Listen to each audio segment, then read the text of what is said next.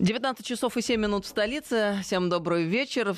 Это Вести ФМ, студия Анна Шафран. И сегодня с нами Алексей Королюк, э, генеральный директор и сооснователь крупнейшего э, доменного регистратора и хостинг-провайдера в России компании Регру. Алексей, здравствуй. Добрый вечер, радио, теле, ютубе слушатели. И снова мы будем говорить об на новых новациях, которые поражают меня лично и, надеюсь, многих из вас, а тех, кого не поражают, заставят задуматься о том, какие изменения будут у нас в будущем, что произойдет завтра.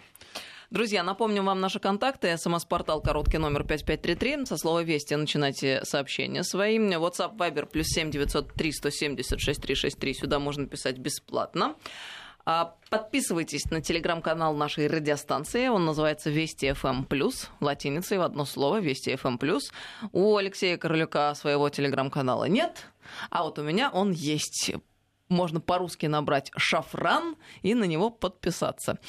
Ну что, а, накануне мы узнали о том, что некоторые преобразования а, грядут в связи с, элек... с трудовыми книжками электронные трудовые книжки теперь будут, э, и медицину переводят э, на цифровой, цифровой документооборот. Это все действительно хорошие новости. Почему? Потому что э, трудовые книжки, э, к которым мы привыкли, это, конечно, ну, действительно рудимент. И в чем проблема? Я столкнулась с тем, что у меня одна знакомая ну, уже взрослая женщина не смогла нормально пенсию себе оформить, потому что в какой-то момент там случился пожар в одном из мест, где она работала, там сгорели документы, трудовая книжка, оказывается, все это очень сложно восстановить было. И я думаю, что многие-многие люди страдали от этого учитывая еще ту ситуацию э, с начислениями пенсий, я думаю, что это вообще полный ужас для многих был.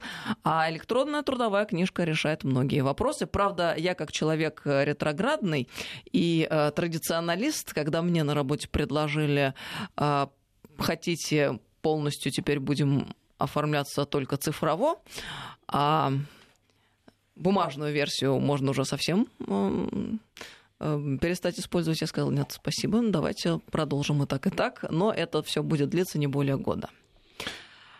А Президент подписал два важных документа о переводе россиян на электронные трудовые книжки и, еще раз, цифровизация документа оборота больниц. Для тех сотрудников, эм, кто устраивается на работу впервые, бумажные трудовые книжки будут выдаваться в течение всего последующего года. С 1 января 2021 года этот процесс завершится, бумажные трудовые книжки выдавать прекратят. Ну и, кроме того, президент наш утвердил положения, которые касаются цифровизации здравоохранения. Минздрав получил распоряжение до середины апреля следующего года обеспечить переход на введение медицинской документации в электронной форме. А, дублироваться в бумаге документооборот не будет. А, правда, переход будет осуществлен лишь в том случае, если медицинские организации к нему будут готовы.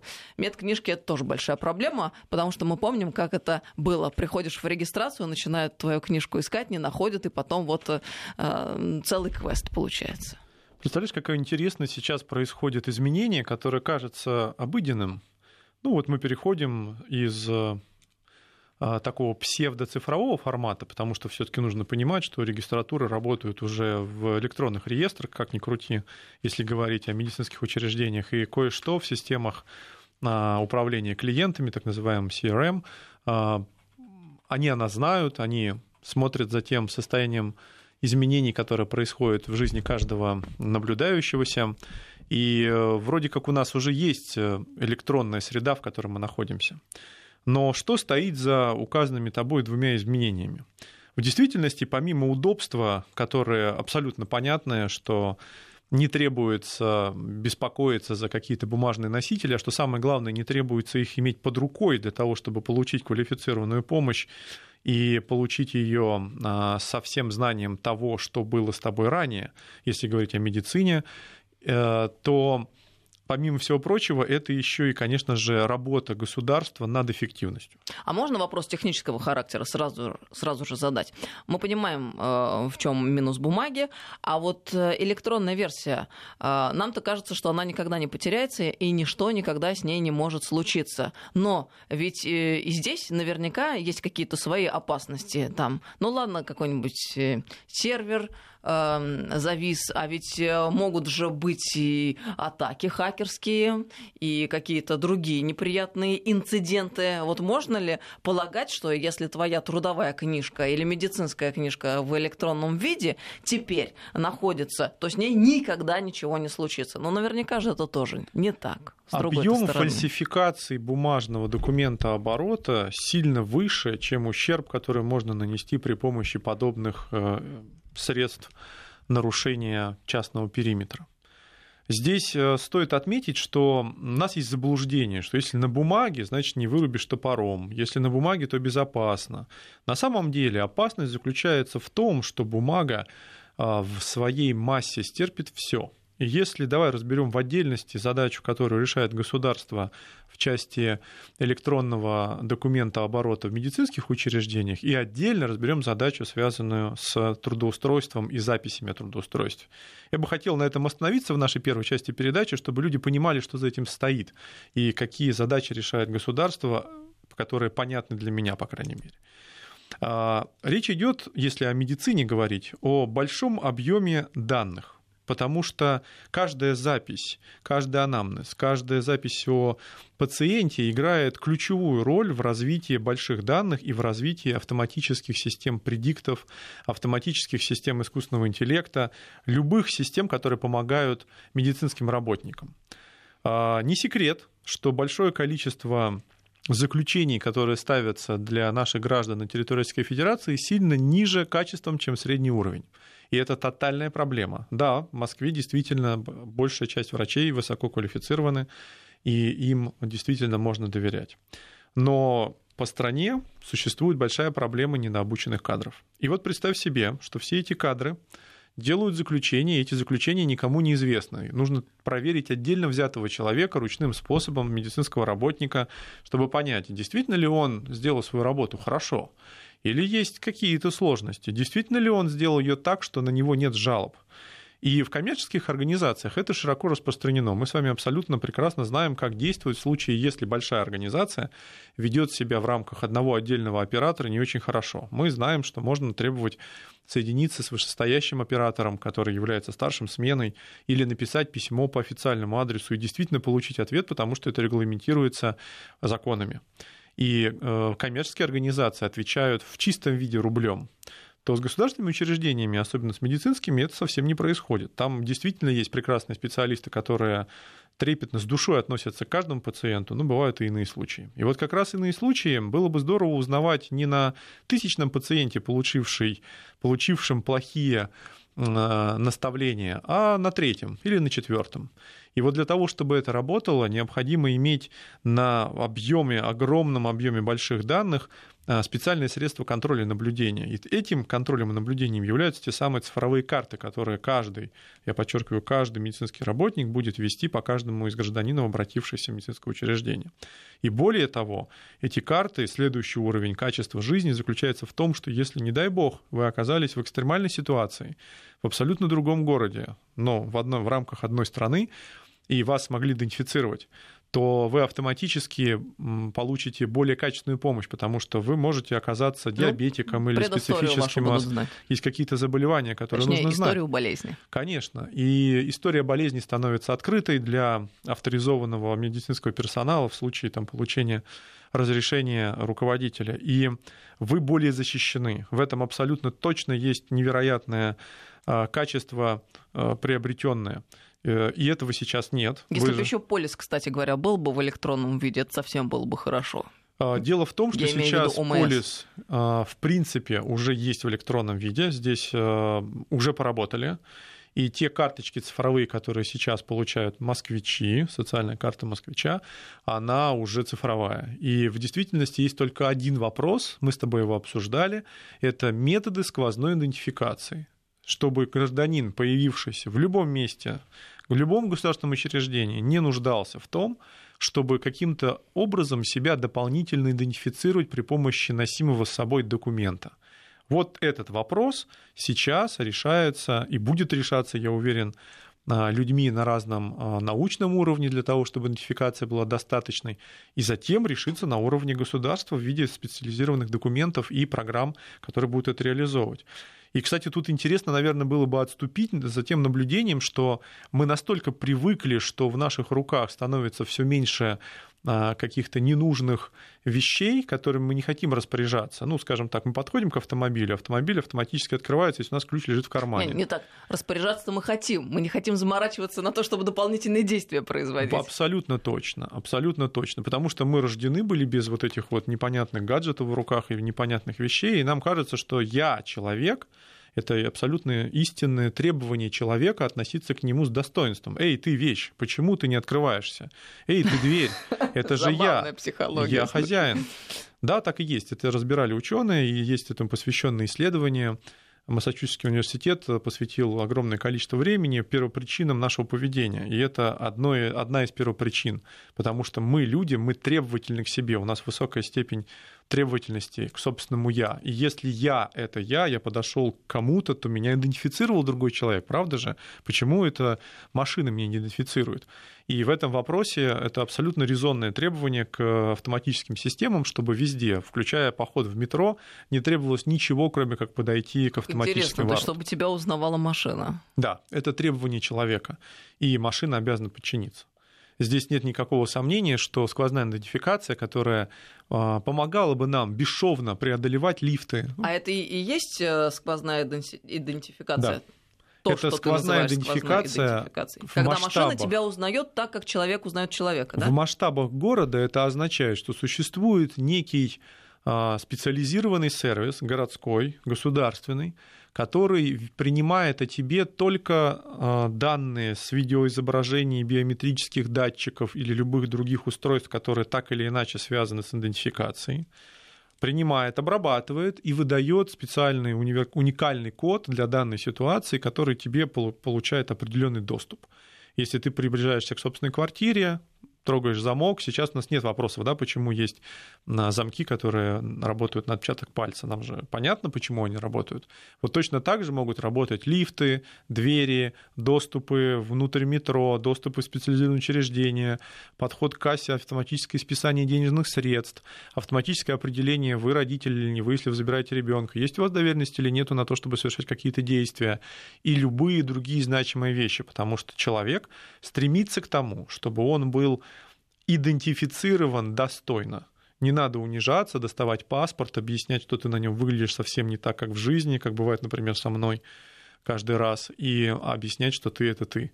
Тебе же ты личность, э, тебя должны узнавать, и тебя многие узнают. Ты достойный человек, не нарушаешь общепринятых правил и законов. И вот это наша само, э, самодостаточность и достоинство, оно машинами сейчас идентифицируется очень плохо при помощи больших паролей, причем пароли должны быть действительно большими для того, чтобы они были устойчивыми. И это некоторые унижения, которые испытывает человек. Почему а, именно преодолев это унижение в виде паролей, э, современные смартфоны совершили очередной скачок удобства, когда есть идентификация по лицу. Да, это делают все современные смартфоны. Кто-то лучше, кто-то хуже, кто-то более защищенно это делает, кто-то менее абсолютно не важно. Важно то, что человек добился то, что ему не нужно вводить пароль, ему достаточно быть внимательным к устройству. И это э, явилось очередным откликом к, к использованию устройств. Официальная статистика, которую я вам называл еще совсем недавно, по количеству открытий ежедневных своих устройств, она составляла 75 э, авторизаций в день на смартфоне, то сейчас Apple зарегистрировала и опубликовала 119 раз в день мы авторизуемся в системе iOS в среднем на современном смартфоне. Можно себе представить, что мы 119 раз в среднем, а кто-то больше, берем в руки свои смартфоны и смотрим, что в них происходит, идентифицируясь внутрь и просматривая те сообщения или все что угодно, что произошло в это время в жизни, в уведомлениях. А, это огромное количество раз, приблизительно каждые 6-7 минут мы это делаем. Отсюда э, абсолютно точное заверение и конечно же, исследователей из Массачусетского университета о том, что как только мы делаем а, вот этот вот шаг в сторону уважения человека и его легкость использования, мы начинаем все что угодно делать гораздо более быстро. Второй пример, который хочу привести, это системы моментальных электронных платежей. Мы уже пользуемся активно ими, кстати. Я отмечу, что Россия одна из пяти самых передовых стран в мире, кто использует бесконтактные платежи. Слушай, я этим летом убедилась э, не один раз, насколько Россия действительно продвинута в цифровом плане, потому что раньше нам казалось, ну, куда нам за цивилизованным, так называемым миром? Приезжаешь в Европу, в Италию куда-нибудь, там вообще по сравнению с нами каменный век. Интернета очень много где вообще нет, даже мобильного, ну то есть не ловит, я про Wi-Fi не говорю. Никаких сервисов, к которым мы привыкли, там, в частности, такси, нет. А, про а, платеж с телефона вообще можно забыть очень часто, много где. Я думаю, насколько же мы цивилизованы, оказываемся. И, кстати говоря, вот эта история с цифровой медицинской книжкой, а, с цифровым медицинским полюсом, я думаю, что мы одни из самых передовых стран в этом плане на текущий момент. И э, так будет оставаться до тех пор, пока мы будем требовательны к собственному росту. Наше государство сейчас действует проактивно, правильно, и э, это отражается в политике цифрового государства, цифровой экономики, которая сейчас, конечно же, тяжело, но реализуется в разных историях. И если мы не будем идти к изменениям, которые бы упразднили издержки, на разных этапах взаимодействия человека с государством или бизнеса с государством, то мы остановимся в развитии. Но есть политическая воля на то, чтобы эти изменения проходили. Они проходят, естественно, не просто. Они просто они проходят по одной простой причине, потому что никто в мире до этого это не делал серийно. Есть разные, совершенно разные инструменты внедрения, методы, которые использовались, но нет серебряной пули. Никто не знает, как делать правильно, и никто не знает, как это делать правильно в масштабах такой страны, как у нас. Это большущая проблема. Так вот, давай вернемся к вопросам медицины. Э, мы с вами уже понимаем, что это бесшовная идентификация на уровне, конечно же, пока некого документа, но дальше, попадая в медицинскую систему, наши данные не теряются, наши данные не нужно носить с собой, пытаться э, как, как какому-то пациенту в очках рассмотреть, что там было написано вот этой вот рукой э, доктора, который спешил, а сейчас доктора реально вынуждены работать очень в ускоренном темпе, а их не хватает. во все времена разобрать было невозможно. Я имею да, в виду их почерк. Разобрать невозможно, это специфика работы, и здесь э, надо понимать, что это история, которая длится еще из университетов. Огромное количество доктора писали для того, чтобы стать докторами, они учились. А сейчас у них еще и нагрузочка ого-го какая. И надо дать им должное, что они вообще работают. За это им огромное спасибо. И они бы хотели вот эту всю административную работу каким-то образом преобразовать. То есть все участники системы хотят ее изменить. Пациенту должно быть сразу понятно, что написано. Доктору а, для того, чтобы наследовать пациента из одного учреждения в другое, понятно, что написано было ранее. Все это являются абсолютно понятные а, позитивные эффекты, которые достигаются при помощи электронно-цифровой карты. Но не это главное. Главное заключается в том, что большие данные — и Data Science, это наука о больших данных, позволяет нам последующим делать предикты, то есть предусматривать, видеть будущее конкретного пациента и видеть аномалию конкретного пациента. Потому что сейчас пациент до тех пор, пока не попадает к уже терминальной стадии, простите, своего заболевания, он может быть не идентифицирован если заболевание не то, которое программой ВОЗ или программой нашего государства а, системно, методично а, проверяется у граждан. Но если человек вдруг несколько раз обратился к врачам, к разным, в течение месяца, это становится доступно большим данным, и они начинают понимать, что, кажется, у этого человека есть сложности, надо бы как-то на это обратить внимание. И что и конечный пункт назначения – Ань, это персонифицированное здравоохранение, то, к которому мы реально идем, то, которое мы хотим.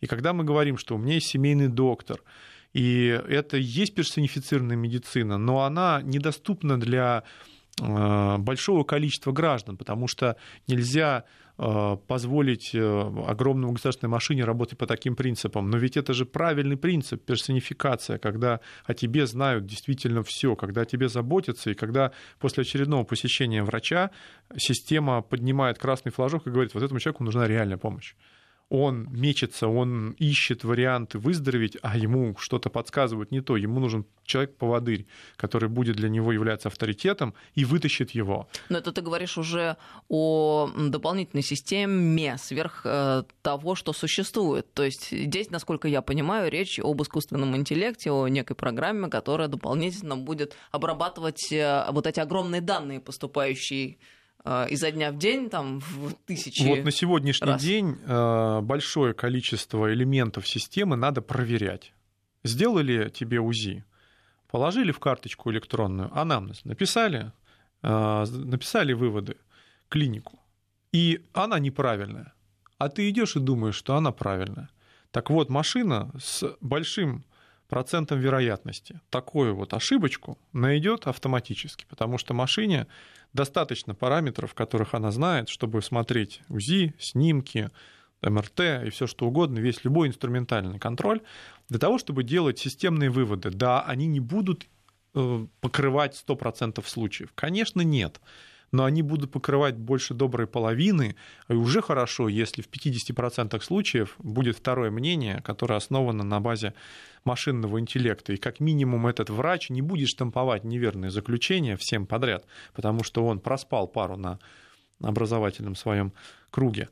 И вот это и есть цель государства. За счет этого можно действительно поднять уровень а, жизни и продолжительность жизни существенно, потому что исключается большое количество врачебных ошибок, которых можно было бы избежать и сохранить человеку здоровье. Да, наверное, это именно те самые скрытые подводные айсберги, которые сейчас даже статистикой не меряются. Человека лечили неправильно 5 лет, потом доктор поменялся, начали лечить правильно.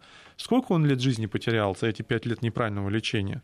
Очень много. И государство заботится именно о том, чтобы этого не происходило, чтобы система э, медицинского наблюдения была э, предметной, объективной, и халява не проходила. Но это, пожалуй, тот самый случай, когда цифровые нововведения не вызывают никаких опасений, потому что, как правило, мы с тобой в жесткой схватке находимся по поводу э, разных новинок и апокалиптических э, э, вариантов развития событий. Мы продолжим эту беседу через несколько минут. С нами Алексей Королюк сегодня. Добрый вечер, друзья. Мы продолжаем беседу. С нами сегодня Алексей Королюк, генеральный директор и сооснователь крупнейшего доменного регистратора и хостинг провайдера России Reg.ru. 5533 Вести — это наш СМС-портал, и WhatsApp, Viber, плюс 7903 176 363. Сюда можно писать бесплатно. Ну и мы о новинках технических беседуем, а точнее о том, что нам предстоит уже совсем в ближайшем будущем, то, что будет облегчать нашу жизнь. Мы поговорили в первой части о том, что электронно-цифровые записные книжки, связанные с историей больных, появятся у нас в стране, и от этого большое количество позитивных изменений в качестве жизни и самих больных, и в качестве а, контроля действий, которые совершают медицинские работники, и, конечно же, огромный объем больших данных, который позволяет получать а, сведения об изменениях а, внутри здоровья всего народонаселения страны. И это тоже большая важная часть этой системы изменений, аналитические сведения. Но мы совсем с тобой не поговорили о второй нашей новости, то, что касается электронных а, трудовых книг, которые появятся у нас совсем в ближайшее время и Книг, начнут Книжек все-таки, наверное. А у кого как. Серьезно назвал. У кого как. Тома трудовых книг. И вот как раз в том вопрос, что на сегодняшний день существует очень интересная такая тема научных исследований, связанная с тем, как ведет себя человек в повседневной жизни. Вообще, а, это, конечно же, ну, некая такая информация, которая связующая с электронными книжками трудовыми, а, но хотел бы вам о ней рассказать. При помощи того, каким образом мы совершаем свои повседневные действия, если за ними наблюдать, можно делать огромное количество выводов. Например, э, если вы сотрудник большой компании, корпорации, и ваша почта корпоративная находится внутри корпоративного а, почтового сервера, то уже можно использовать ряд программных продуктов, которые следят за вашим эмоциональным состоянием. А, ведется оценка по многим параметрам. Выгорание, э, например, это состояние, когда человек э, хочет перейти на другое место работы или у него эмоциональный стресс, связанный с какими-то домашними делами или с проблемами в общении в коллективе. Все это при помощи очень простых механик наблюдения за тем, как быстро вы отвечаете на имейлы, которые к вам приходят, как часто вы пишете одним или тем же людям, какие вопросы вы им задаете внутри корпоративной среды, конечно же. Но вдруг оказывается, что не все сотрудники равны, потому что есть те люди, к которым обращаются всегда по профессиональным вопросам, и они являются хабом профессиональным. Есть те, которые являются такими, знаете, очень редиректами, то есть быстро пере, перекидывают письма от одним к другим и сами ничего не делают, а, скрываются внутри большой корпорации. Есть те, кому вообще не пишут, что удивительно. И вот эти все наблюдения для а, людей, которые занимаются нейронными сетями, которыми занимаются психологией, при объединении усилий позволяют определить, кто является важным элементом системы, кто менее важным, а кто, в общем-то, как бы совсем не работает, и надо бы разобраться в этой истории. И, конечно же, легко определяет моменты, когда вы не в ресурсе. Потому что если вы в течение там, нескольких часов показываете динамику хуже, чем вы показываете в среднем, это означает, что что-то с вами не так. И было, в общем-то, правильно. Может быть, вам кофе налить или чай, или подбодрить вас конфеткой, может быть, поговорить. И это специальные инструменты для HR-служб, а, для служб, которые занимаются управлением человеческим капиталом внутри корпораций, для того, чтобы они действовали проактивно, не уже постфактум, когда человек выгорел и принес заявление об увольнении, а делать это заранее, прорабатывать э, все вектора, которые только могут произойти. А если посмотреть на эту ситуацию с точки зрения масштаба государства, то вот как раз в этот момент времени электронные трудовые книжки – это не просто удобство для обычного гражданина, который вынужден выпрашивать иногда свою трудовую книжку у работодателя. Ну, это она как заложник, оказывается, да? Невозможно уйти гордо с поднятой головой от работодателя, который тебя некорректно каким-то образом ведет. А, и приходится унижаться и приходить за трудовой книжкой, будто бы это прям что-то невозможное. Да? Это же полная глупость в 21 веке. Ее тоже, естественно, искореняют при помощи электронного документа оборота. Но нет, совершенно главное. И главных совершенно другие две вещи. Значит, первая вещь – это фальсификация данных. Потому что государство обязано действительно э, обязана следить за тем, чтобы граждан не обманывали. Сейчас это происходит сплошь и рядом на территории России. В Москве меньше, в крупных городах меньше, но если посмотреть на а, локальные какие-то удаленные образования, то там очень часто принято говорить, что да-да, вы работаете в каком-то месте, но на самом деле не платить налоги за этого человека, не отчитываться перед ним о его пенсионных накоплениях. И это важно, действительно, потому что государство пытается построить честную систему, в которой, принятую систему, в которой есть э, накопленная пенсия в том или ином виде. Мы можем смеяться над этим, можем этого не понимать, каких-то вещей, но ведь надо же что-то делать для того, чтобы это появилось. Вот, наверное, это движение в том числе сейчас прослеживается прям совсем явно. Потому что если есть электронная книга, ее, соответственно, можно электронным способом проверить. И мы идем к тому, что каждый человек в нашей стране будет пользоваться системой госуслуги, и это абсолютно, я думаю, для наших слушателей не новости, уже даже приятные есть какие-то а, воспоминания, связанные с удобствами этой системы, а уж тем более у москвичей, которые пользуются системой «Мои документы» МФЦ. А, это просто небо и земля по сравнению с тем, что было всего несколько лет назад когда мы стояли в очередях и не знали, что произойдет с нашими документами, дойдут ли они. Так вот, мы движемся к тому, что не нужно получать электронные штрафы в печатном виде, они приходят в электронном виде. Не нужно никаким образом заботиться о том и знать о том, платит ли за тебя работодатель налоги или не платит, потому что все в электронном виде доступно нам в сервисах. Они сейчас разрознены, они не очень удобны, они очень часто глючат и не работают. Это абсолютный факт.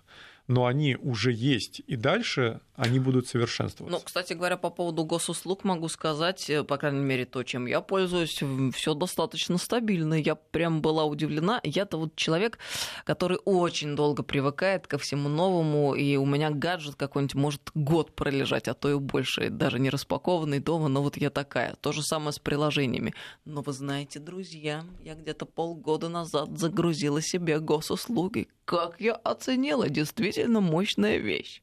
Мощная. Налоги, штрафы. Это просто круто. Ты сразу видишь, что у тебя не в порядке, и можешь решить этот вопрос. Чтобы Но вот было на сегодняшний идеально. день госуслуги покрывают только верхушку айсберга, наиболее часто задаваемые вопросы. Как только мы сталкиваемся с вещами более сложными, мы по-прежнему коммуницируем все еще со старой системой. В Москве лучше, в других городах хуже. И речь идет о том, что часть а, системы, с которой мы коммуницируем, связана с социальным страхованием, с пенсионным страхованием и с медицинским страхованием. Все эти три вида страхования на сегодняшний день так или иначе зависят от нашего трудового стажа и от нашего объема заработка. Работаем мы вообще или не работаем? И какой наш статус с точки зрения а, местонахождения внутри государства? И если мы а, не научимся исключать фальсификацию – то мы не сможем повысить качество обслуживания никакому гражданину. И здесь идет суровая связка между работодателем, налоговой системой и гражданином. Гражданин при помощи удобных средств обязан контролировать, что происходит с его заработками. А работодатель обязан их платить. И это, кстати, очень хорошее а, свойство государства, что сейчас идет выравнивание правил бизнеса. Раньше кому-то можно было платить налоги, а кому-то нельзя, да? и было неравенство. Кто-то платил, а кто-то не платил. Я в этом смысле. Наоборот, кому-то можно было не платить? Да, кто-то платил, а кто-то не платил налоги. И это было тотальное неравенство. Просто тотальное. Сейчас это неравенство тоже присутствует, но с ним уже как-то можно жить и мириться. И я надеюсь, как э, человек, который платит налоги, и компания, которая платит налоги, что дальше будет продолжаться именно то течение, которое задано сейчас вектором государства. Так вот, электронные трудовые книжки решают проблему фальсификаций не только проблема фальсификации на уровне гражданина, но и на уровне государства, потому что мы с вами прекрасно знаем, что пенсионная система непрозрачна, и над этим надо работать. И непрозрачна она в той, той простой причине, что появляются граждане, которые говорят, простите, я работал все последнее время, я хочу на пенсию, и это становится удивлением. А, и сейчас, э, к сожалению, большое количество наших пенсионеров, которые приходят и хотят получить достойную пенсию, оказываются у разбитого корыта, потому что их стаж не признается. Невозможно найти никаких вообще источников данных. Все то, что было до 2006 года, вообще никаким образом просто покрыто мраком.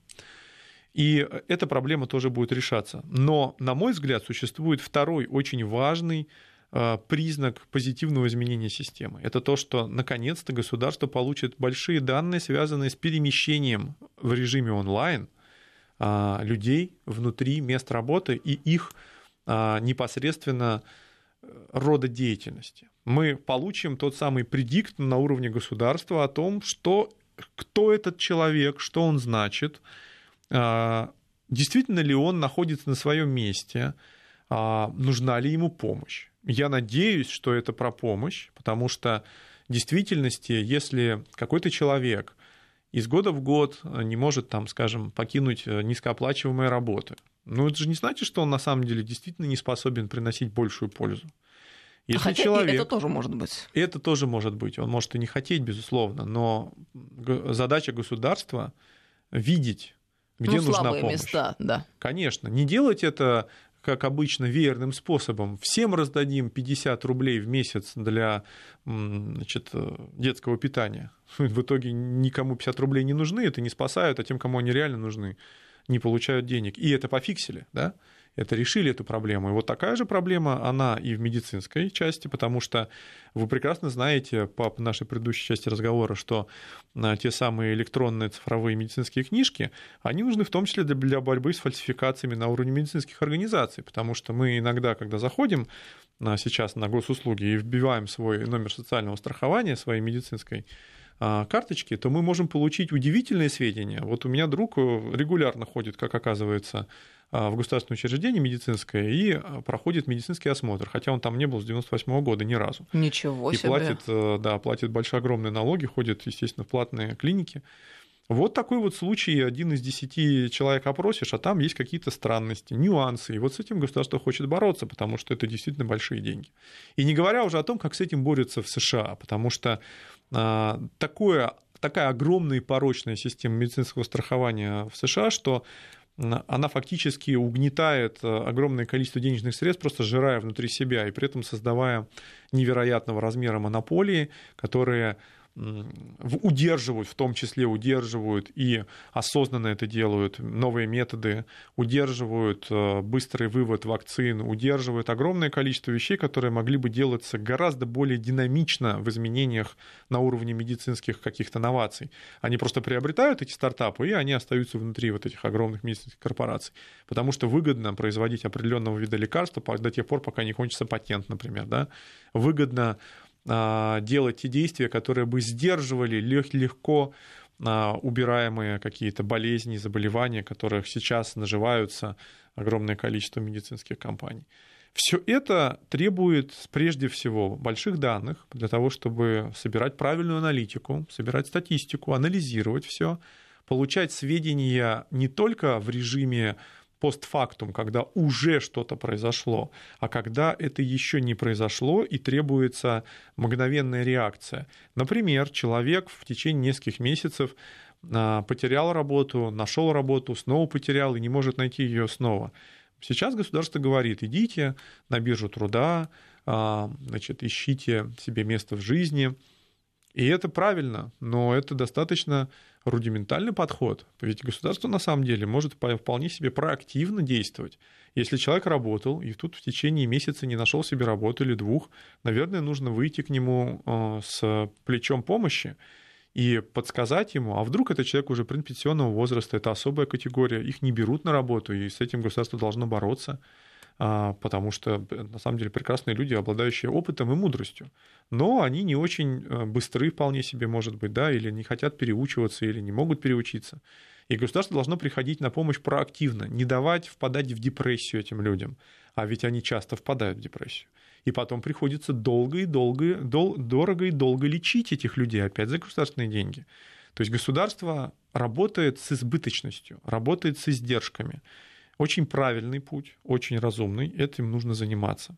Таких мест в нашем государстве еще достаточно много, где можно потрудиться. Это и места, касающиеся распределения лекарств, это места, касающиеся распределения социальных благ, а, персонификации государственных услуг. Если послушать сейчас программу которую нам повсеместно рассказывают э, средства массовой информации о планах я редко слышу о персонификации. И лично у меня, как у человека, который давно мыслит именно тем, что любая помощь и любые взаимодействия должны быть персональными, меня это немного э, беспокоит. Но в последнее время, и особенности в последний месяц, об этом заговорили. Со всех сторон говорят о том, что мы будем делать персонифицированный подход в медицине, в здравоохранении, в образовании, а, в системе банковских услуг – на уровне государства, в системе налогообложения, что тоже очень важно, потому что а, во всех абсолютно вот указанных мной отраслях, а, а если говорить о детях, то там вообще огромная персонификация должна быть сделана в образовательной системе, потому что мы абсолютно рудиментарная система. Невозможно. Ну, по поводу образования, кстати говоря, у меня здесь есть э, много вопросов. Э, к сожалению, вот этот электронный дневник, который сегодня широко распространен, я не знаю, по всей ли стране, но в Москве, по крайней мере, электронный дневник, он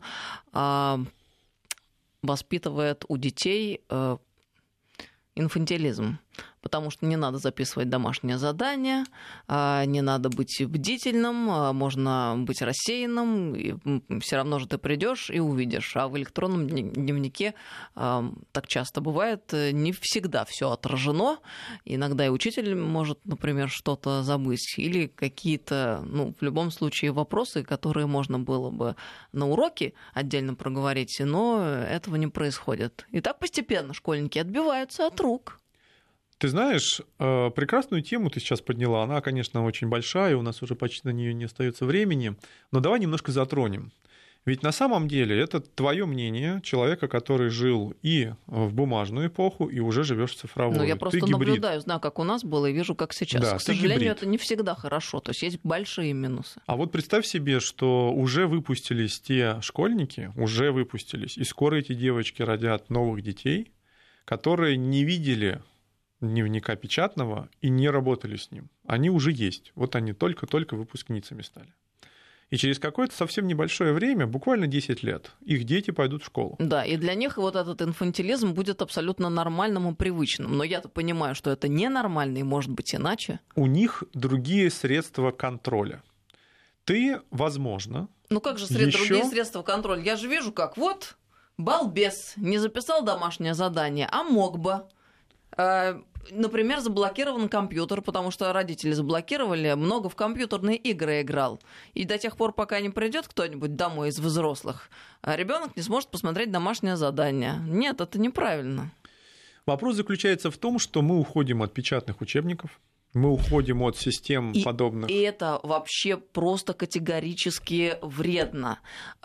Почему? Объясню. Это очень просто. Ты знаешь, что сегодня уже в младших классах огромное количество очкариков. Их не было а, раньше так много, а сейчас уже буквально первый, второй класс. И это происходит во многом а, ввиду использования электронных досок. Вот не той доски, которая у нас в детстве была смелым, а электронная доска. Это очень сильно подсаживает зрение.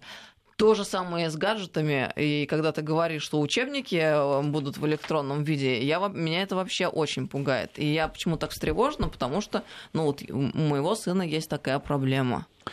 Ань, понимаю тебя прекрасно, и на сегодняшний день не возражаю, потому что считаю, что технологии плохие, не отточенные, а, но они уже есть, и от них уже есть польза во многих странах мира. И мы говорили о Китае, который семимильными шагами изменяет образовательную систему. И напомню тебе, что китайские ученики по всему миру являются сейчас наиболее востребованными ровно потому, что они целеустремленные, они невероятно работоспособные.